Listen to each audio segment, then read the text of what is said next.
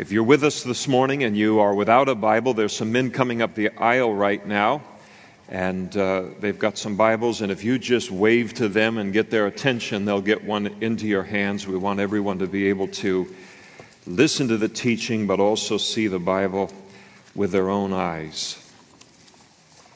Ephesians chapter 1.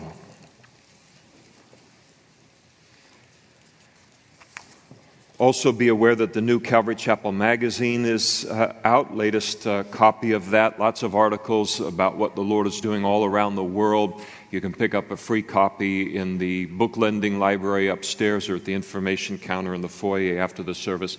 I had you turn to Ephesians just so you'll hold your place there for future reference. Now let's turn to, um, I know you can multitask. Let's turn to uh, 1 Thessalonians chapter 5. And this will be our text for this morning.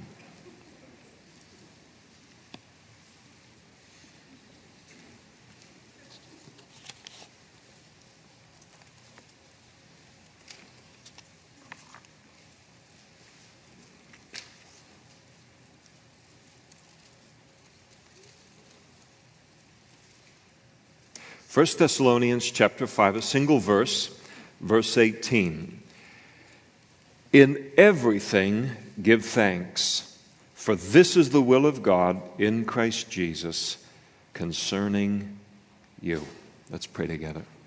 Father, thank you for your word, and we thank you for what it does in our lives, and that it's a living book in the hands of your Holy Spirit.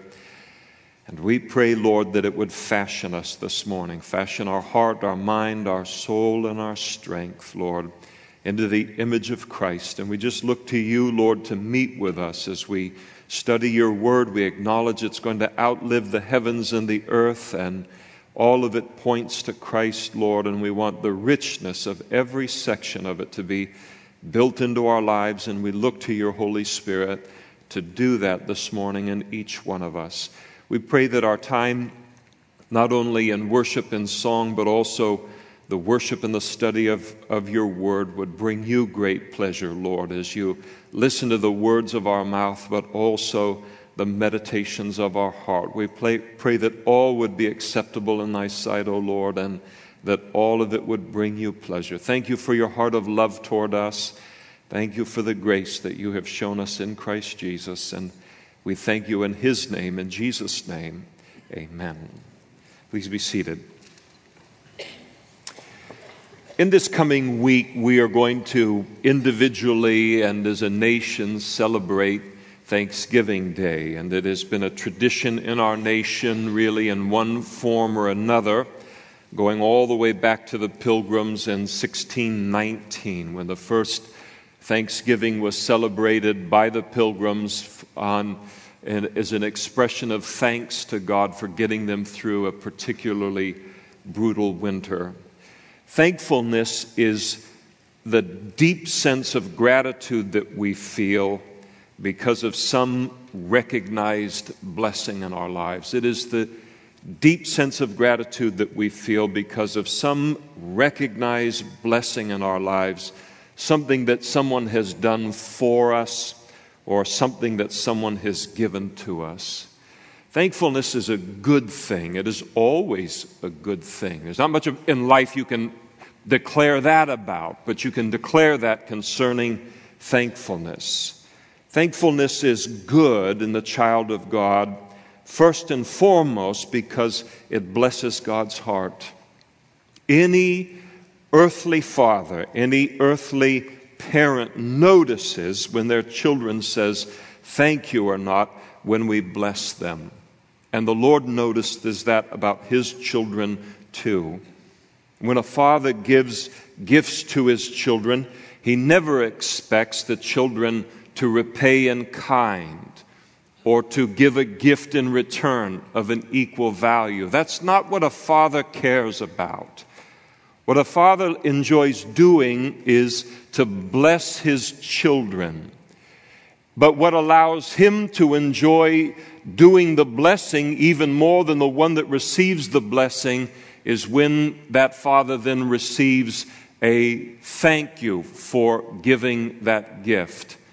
And if a father, an earthly father or parent, gives to a child, and there is no thank you that is given in return, there's something of the circle that's incomplete. There's something that mars how beautiful it could have been for all parties involved. It's the power of thankfulness, that's the importance of thankfulness. And what is true of an earthly father is true of our heavenly father. When a child takes the time to express their thankfulness for the gifts that he has blessed us with, that is what is most priceless to him. I think of Jesus in the cleansing of the ten lepers in his ministry, cleansed them all of leprosy, a, a incurable disease in those days. And as he cleansed them of their leprosy, only one of them came back to give him thanks. And Jesus said, when the one came back, the cleansed leper, he said, Were there not ten cleansed? But where are the nine? And it teaches us some things about thankfulness. Number one, that Jesus notices when he's thanked by those that he's done good for, and he notices when he isn't thanked. It also tells us that thanksgiving is important to him, it's important to his heart. And when we give gifts and to our children or to our grandchildren, it's a great joy to do that within, you know, our abilities to do that. But it means a great deal to us when we're thanked, and we tend to notice it when we are and when we aren't.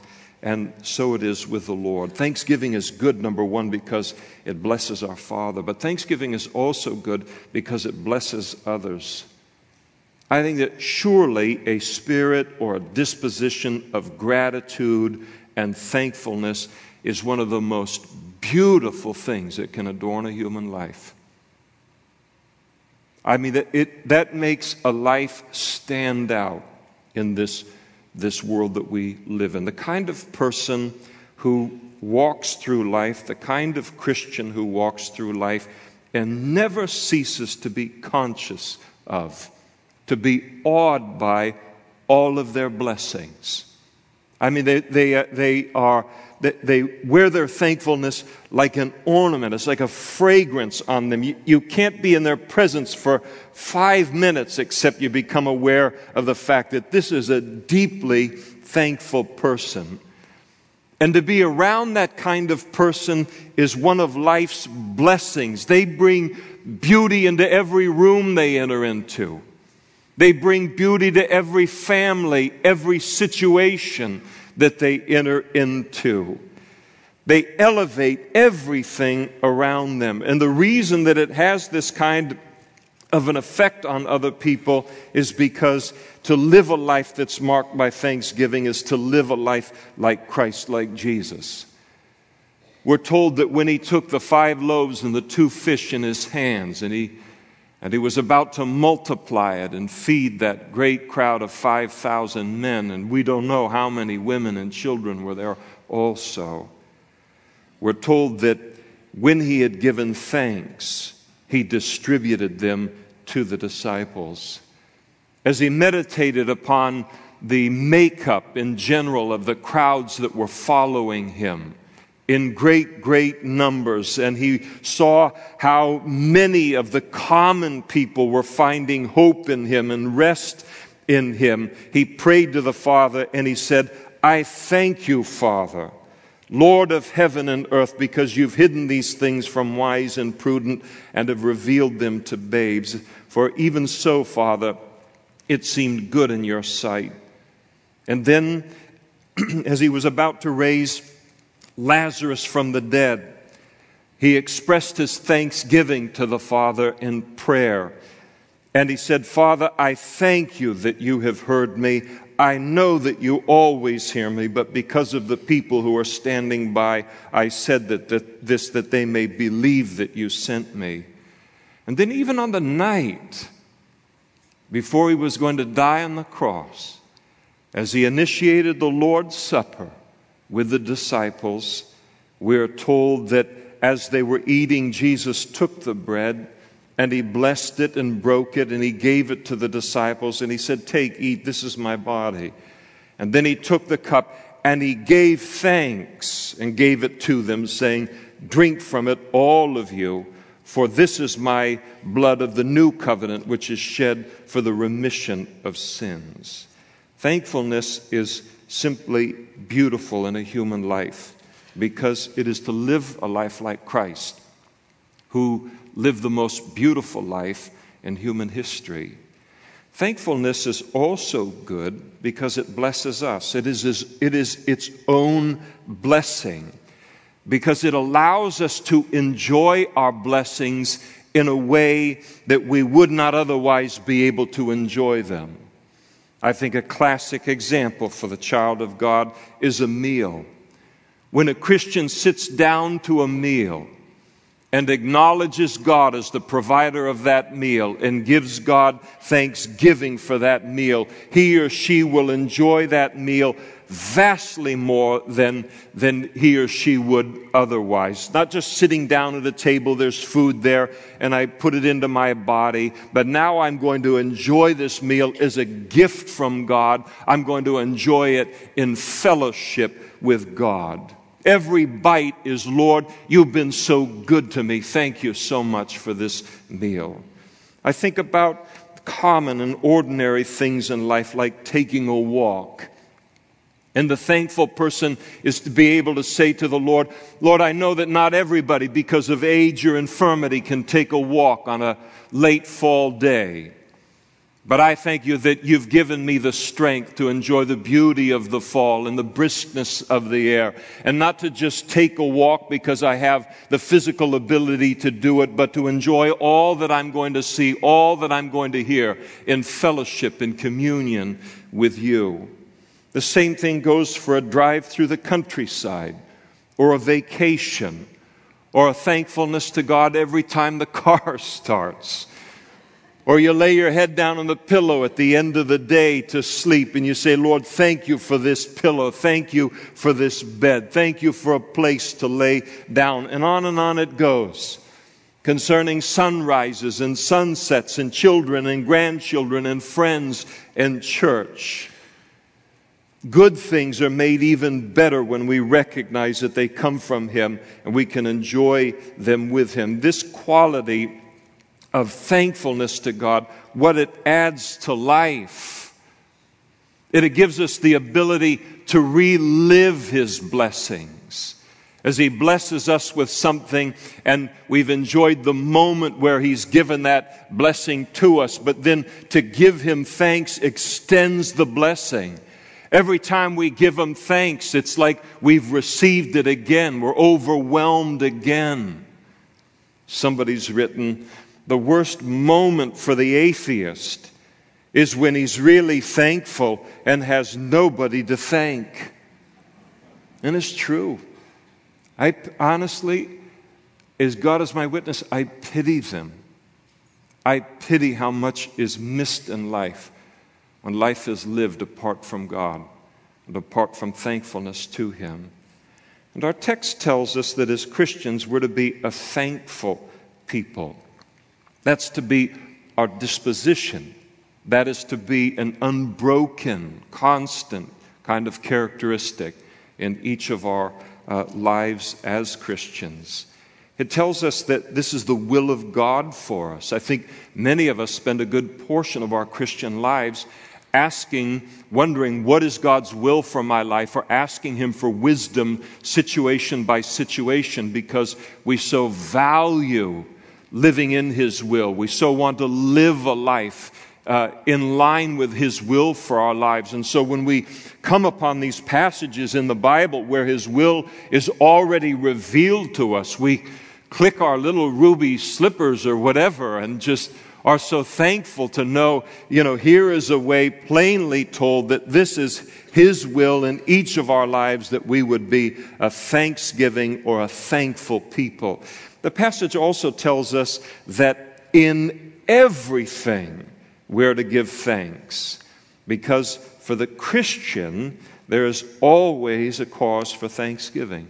Now, you notice in the passage it does not say, for everything give thanks, but it says, in everything give thanks. I can't, I can't give thanks for everything.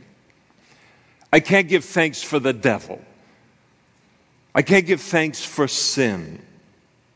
But, but I can't, so those things that you can't give thanks for, but we can give thanks in all things.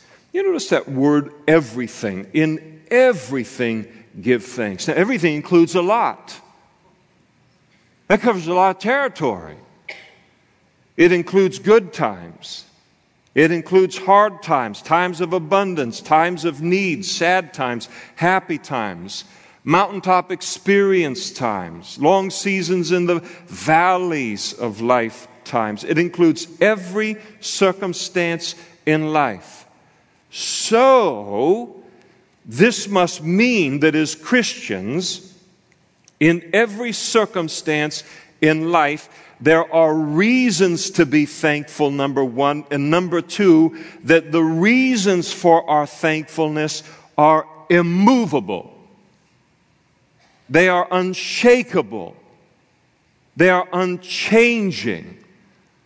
They are completely unaffected by the circumstances in this fallen world that we have reasons to be thankful no matter what's going on in this world internationally or nationally or locally or in our family or in our own personal lives. That the blessings that we possess lie safely beyond the reaches of any circumstance in this life and any circumstance that this fallen world can throw at us.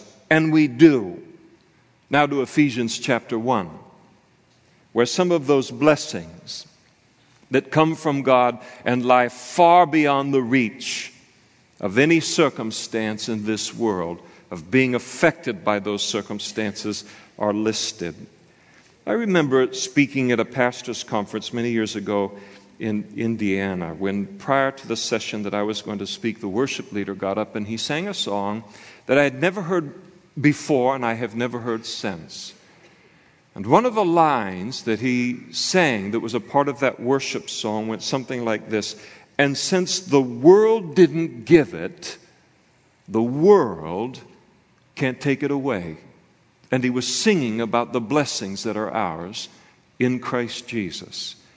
And that line is true of every spiritual blessing that is ours as Christians because of our faith in Jesus Christ. And Ephesians chapter 1, here's the Apostle Paul writing from a prison in Rome. He's going to write about in everything give thanks, and yet he does.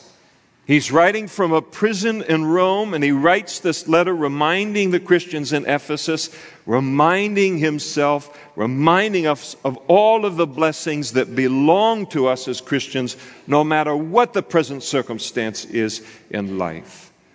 I think every so often, as the old hymn says, it's important to stop and not only to count our blessings, but also to name them one by one. The Apostle Paul names many of our blessings one by one in Ephesians chapter 1.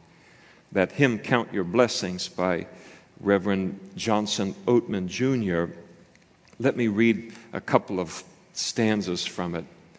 He said, When upon life's billows you are tempest tossed, when you are discouraged, thinking all is lost, count your many blessings, name them one by one and it will surprise you what the Lord has done. Count your blessings, name them one by one. Count your blessings, see what God hath done.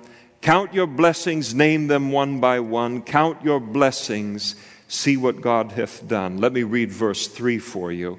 When you look at others with their lands and gold, think that Christ has promised you his wealth untold.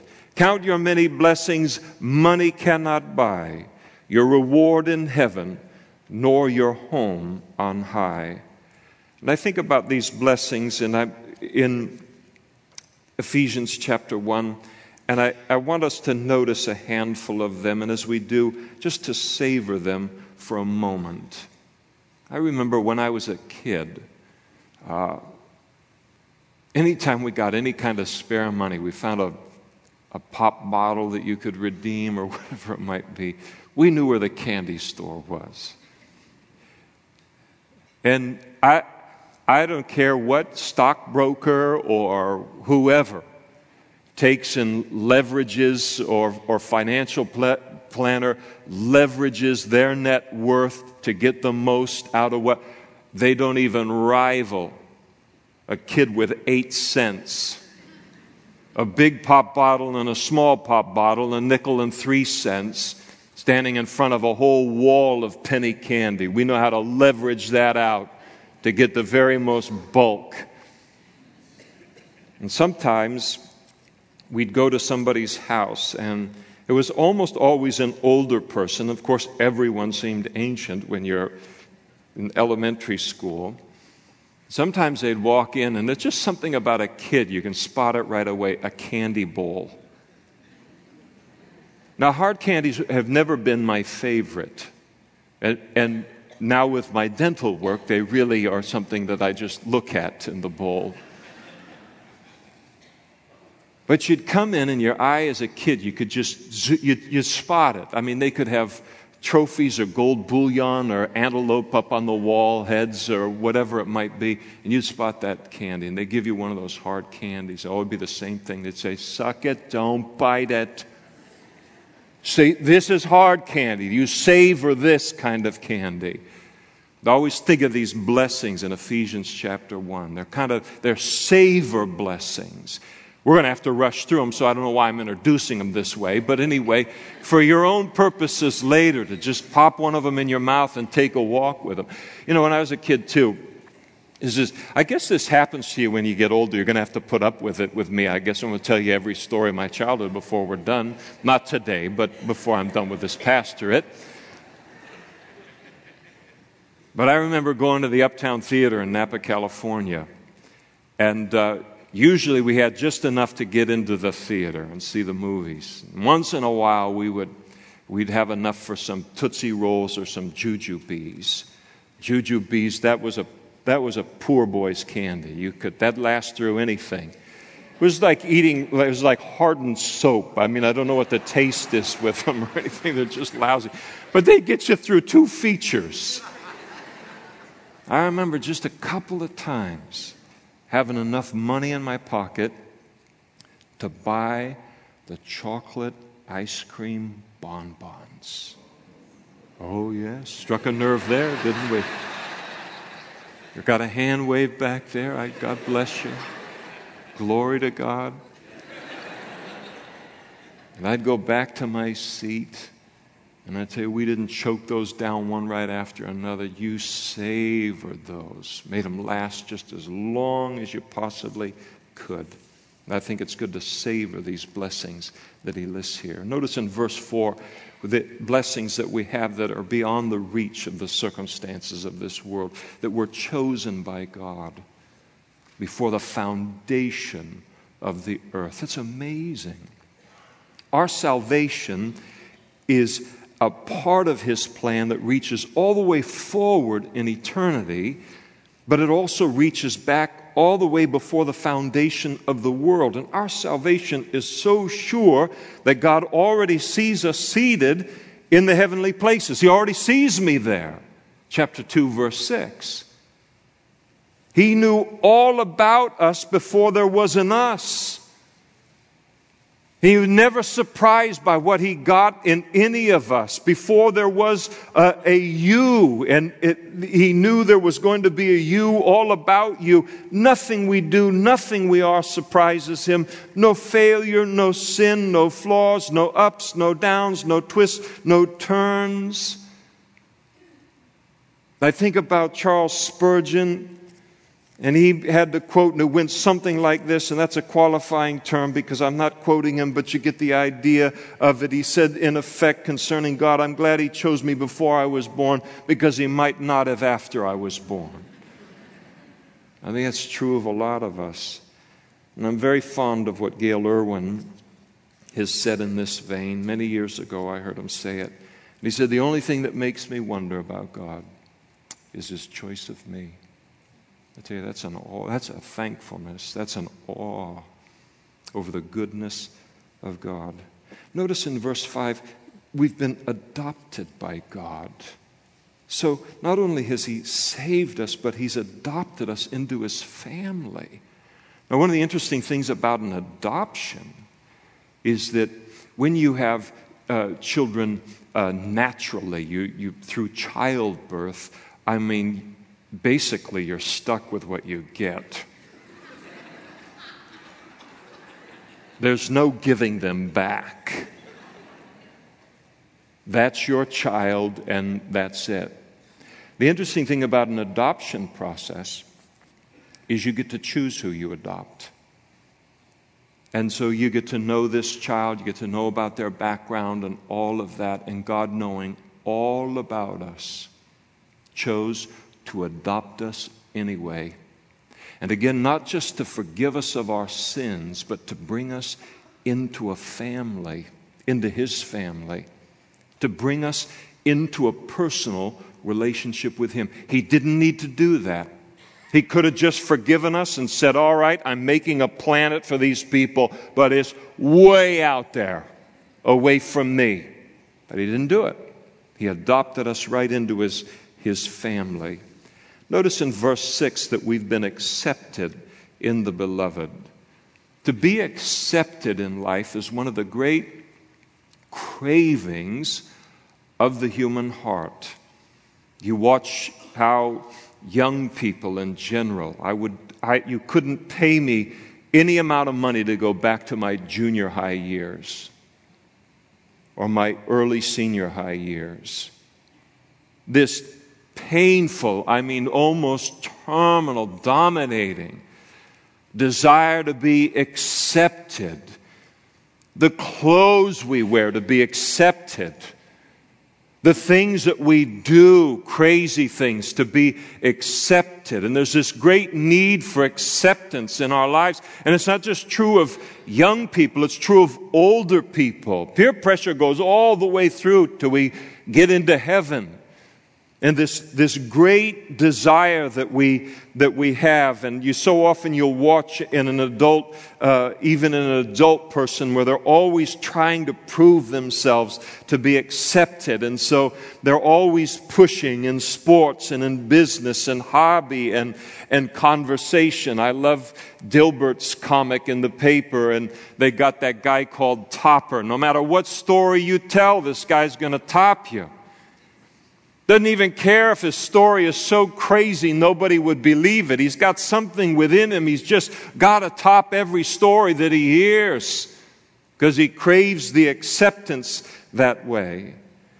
And so often it is a person who feels that the only way that they can be accepted or cared for by others is by constantly doing something extraordinary. And the sad thing about it is that there's no rest there. But God says, when you come into this relationship, you won't need to do that. This is a relationship that you can rest in. This is a relationship that you can enjoy because of the greatness of what my son has done on the cross for you. You can't top that. You can't add to that. You don't need to add to that. And so we've been accepted in the beloved. And then notice in verse 7, we have redemption through his blood. And that word redemption means to be released upon the payment of a ransom. And we would talk about, we would say that in the modern terminology, that we've been liberated. Because of our faith in Jesus Christ, God has liberated us from the bondage of sin in our lives. So, as Jesus said, therefore, if the Son makes you free, you shall be free indeed. I think about what it means today to me. You think about what it means to you today to be forgiven, to not have to carry all of that around every single day. Think about what it means to be freed from the power of sin. What a blessing. And then notice in verses 7 and 8 got a little ahead of myself. We have the forgiveness of sins. I'll tell you, that's going to preach all the way to the new heavens and the new earth. To just stop and to think about the life that I get to live, the life that you get to live, that every time some sin from my past would want to arise, I'm able to say, God, I know I did that, but I believe that the sacrifice of your Son upon the cross is greater than anything in my past. I rejoice in the greatness of your forgiveness toward me. How loaded down with guilt and bondage we would be in without that forgiveness that is ours in Christ. And not just about what we did before we came to know the Lord. The Bible says that if we confess our sins today as a Christian, He's faithful and just to forgive us of our sins and to cleanse us from all unrighteousness. And then notice we've been sealed, verses 13 and 14, with the Holy Spirit. I say it very often, but as long as I never tire of saying it, as long as I never fall into mindlessly saying it, I'll continue to say it. One of the greatest things that happens in a human life is in the day that we're born again and put our faith in Jesus for our salvation. The greatest miracle that occurs in all of life, it will occur all over this city today. It will occur all over the world. And that is when a person puts their faith in Jesus as their Savior, God Almighty and the person of the Holy Spirit comes into their life and they're born again by that Holy Spirit.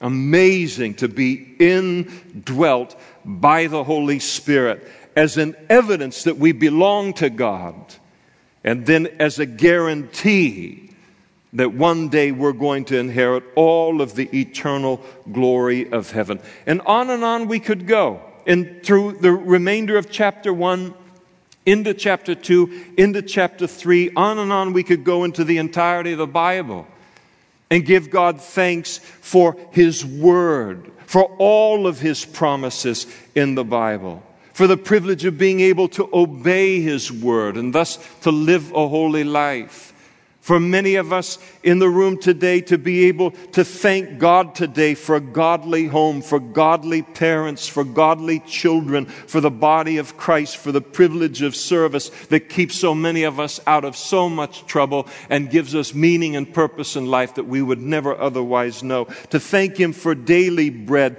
to thank Him for daily food and clothing and for shelter, and on and on we could go. This morning, now we want to take some time to actually express our thanksgiving to the Lord as we partake of the Lord's Supper. He says there in 1 Thessalonians 5:18, "In everything give thanks." That is more than being thankful. It is a wonderful thing to be a thankful person. But what Paul calls on us to do here is even more than that, as wonderful as that is. He calls on us to not only to be thankful, but then to take the time to express our thanksgiving to God for the great blessings that He has brought into our lives, for who and what God is and what He means to us, and for who and what we are because of Him in our lives. But I think He just wants to hear our thanks this morning.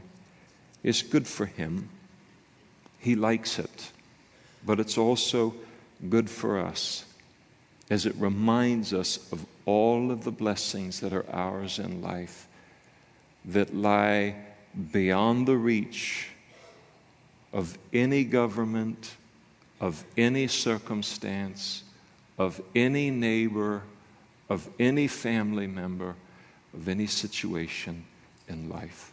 All of these things that we have and we are in Christ Jesus. If you sit here today and you're not yet a Christian, here's what you need to do to become a Christian. Just pray a prayer like this to God and just say to Him, God, I believe that I am a sinner but I believe that you sent Jesus to die on the cross for my sins. And I want to make him my Savior today and receive the forgiveness of my sins. As I put my faith in him, I give you my life today now. Make it yours. And when you pray a prayer like that to the Lord, God's Holy Spirit will come into your life and you can enjoy the Lord's Supper with us. If you sit here today and you're not a Christian and you say, I'm not willing to do that yet, not ready to do that yet, that's fine. But I would just ask that you not partake of the elements with us. Sit, enjoy the rest of the service, but don't partake of the elements. And the reason for that is, is that in the eyes of God, to partake of the symbols of Jesus, the physical symbols of Jesus' body and of his blood, and yet then at the same time to reject him and his salvation at the same time, it, it's inconsistent. And so you'll want to wait until you are a Christian to partake of the Lord's Supper. So if the men will come forward and as the and the worship team would come forward, we will serve the bread first, hold on to it, and uh, we will pray together and we'll partake together, and then we'll do the same thing with the cup.